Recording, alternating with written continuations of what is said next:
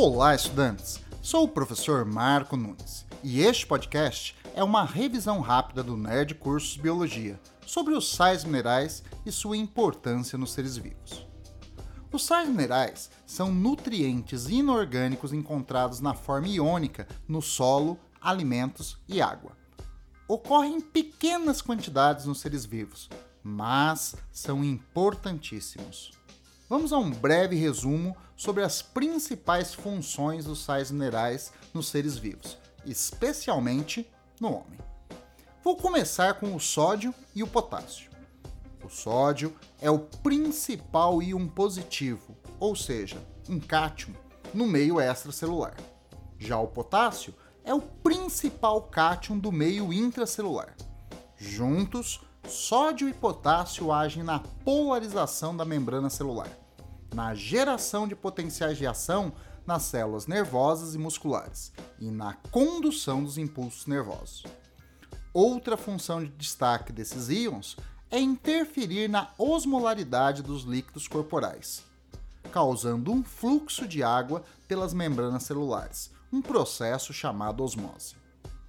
Outro sal mineral muito importante no funcionamento dos seres vivos é o cálcio. Ele é estocado na estrutura óssea e dos dentes, conferindo a eles dureza. Regulam importantes processos, como a coagulação sanguínea, contração muscular e secreção celular. Agora, vamos ao papel do íon cloro. Cloro é o principal íon negativo do meio intracelular no sistema digestivo é constituinte do ácido clorídrico, que confere natureza ácida ao suco gástrico, favorecendo o funcionamento das enzimas digestivas gástricas e a destruição de muitas bactérias que chegam ao estômago com alimentos e com a água. Outro sal mineral de destaque são os íons iodo, que nos animais são absorvidos pela glândula tireoide para a produção dos hormônios tireoidianos, o T3 e o T4, que regulam o gasto de energia corporal. Sob carência de iodo, a tireoide produz poucos hormônios T3 e T4, uma condição clínica chamada de hipotireoidismo, onde o doente tende a gastar pouca energia ficando meio lerdo, confuso mentalmente, sonolento e com tendência de ganhar peso. Já um excesso na utilização de iodo leva ao hipertireoidismo, uma produção elevada de hormônios tireoidianos, onde o doente produz e gasta muita energia, ficando muito agitado, ansioso, tendo insônia e perdendo rapidamente peso. Outro sal mineral importantíssimo são os íons ferro, pois ele é constituinte das proteínas das cadeias transportadoras de elétrons da respiração celular e da fotossíntese. Outra função relacionada com a respiração é a participação do ferro na estrutura da molécula de hemoglobina que transportam os gases respiratórios, especialmente o oxigênio.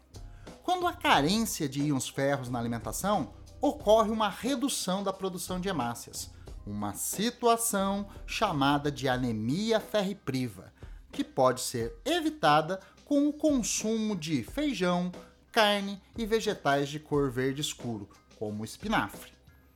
Os íons fosfato, por sua vez, são utilizados para a construção de moléculas energéticas, como o ATP.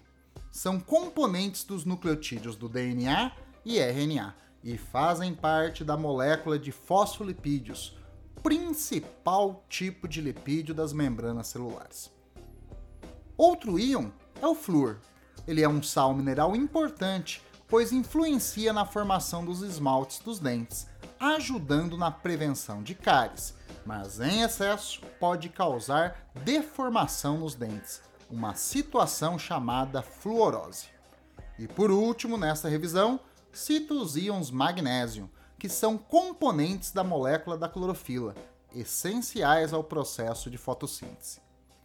Estou parando por aqui para que essa revisão não se torne uma aula extensa, mas muitos outros sais minerais não citados são importantes, pois são ativadores enzimáticos.